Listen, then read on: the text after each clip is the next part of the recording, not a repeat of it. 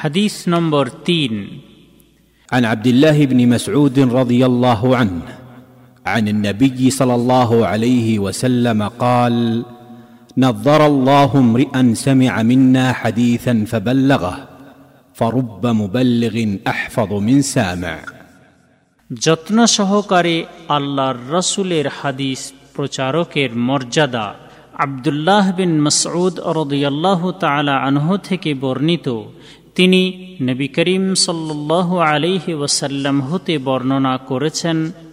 নবী করিম সাল্লাহ আলিহি ওসাল্লাম বলেছেন, যে ব্যক্তি আমার কোনো হাদিস শ্রবণ করবে এবং সেই হাদিসটি শ্রবণ করার পর অন্য কোনো ব্যক্তিকে পৌঁছিয়ে দিবে, আল্লাহ তাকে জান্নাতের নিয়ামত প্রদানের সাথে সাথে বিশেষ সৌন্দর্য প্রদান করবেন।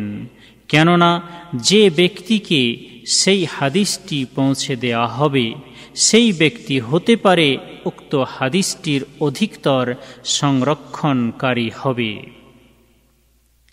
সোনান ইবনু মাজাহ, হাদিস নম্বর দুশো বত্রিশ। জামে তিরমিজি, হাদিস নম্বর দু হাজার ছশো সাতান্ন। তবে হাদিসের শব্দগুলি সোনান ইবনু মাজা থেকে নেওয়া হয়েছে।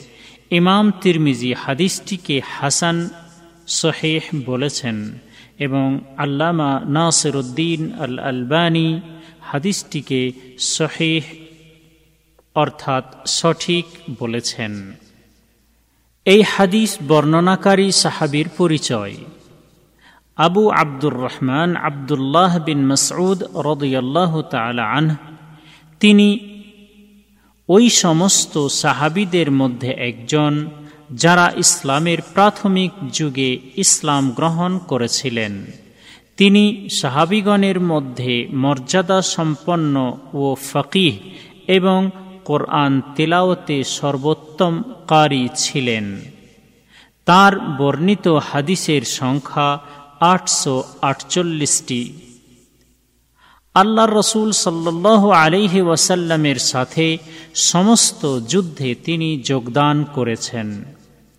আল্লাহ রসুল সাল্লাহ আলিহি ওয়াসাল্লামের মৃত্যু বরণের পর শাম দেশে ইয়ারমুকের যুদ্ধেও তিনি অংশগ্রহণ করেছিলেন।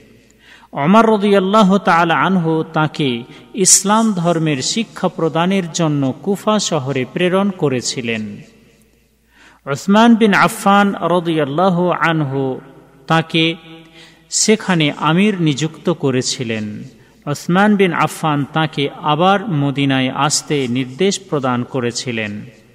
তিনি মদিনায় সন বত্রিশ হিজড়িতে ষাট বছর বয়সে মৃত্যুবরণ করেন। এবং মদিনার বিখ্যাত আল বাকে কবরস্থানে তাকে দাফন করা হয়, রদিয়াল্লাহ আন এই হাদিস হতে শিক্ষণীয় বিষয়, এক, এই হাদিসটির ভাবার্থ হল এই যে যে ব্যক্তি আল্লাহর রসুলের নির্ভরযোগ্য হাদিসের যত্ন সহকারে প্রচার করবে, আল্লাহ তাকে দুনিয়া ও পরকালে উচ্চ মর্যাদা প্রদান করবেন এবং তাকে জান্নাতের সুখ বা ন্যামত প্রদানের সাথে সাথে বিশেষ সৌন্দর্যে সুশোভিত করবেন। দুই, যারা আল্লাহর রসুলের হাদিসের প্রতি আন্তরিকভাবে ও সততার সহিত নির্ভেজাল পন্থায় যত্নবান হতে পারবে, তাদের জন্য এই হাদিসটির মধ্যে আল্লাহ রসুল সাল্লাহ আলিহি ওয়াসাল্লামের এই দোয়া রয়েছে যে তারা জান্নাতের সুখ বা নিয়ামত লাভ করার সাথে সাথে বিশেষ সৌন্দর্য লাভ করবে। তিন, বৈধ ও চিত্তাকর্ষক বিভিন্ন প্রকারের মাধ্যম এবং পদ্ধতির দ্বারা আল্লাহর রসুলের নির্ভরযোগ্য হাদিসের যত্ন সহকারে প্রচার করার প্রতি এই হাদিসটি উৎসাহ প্রদান করে।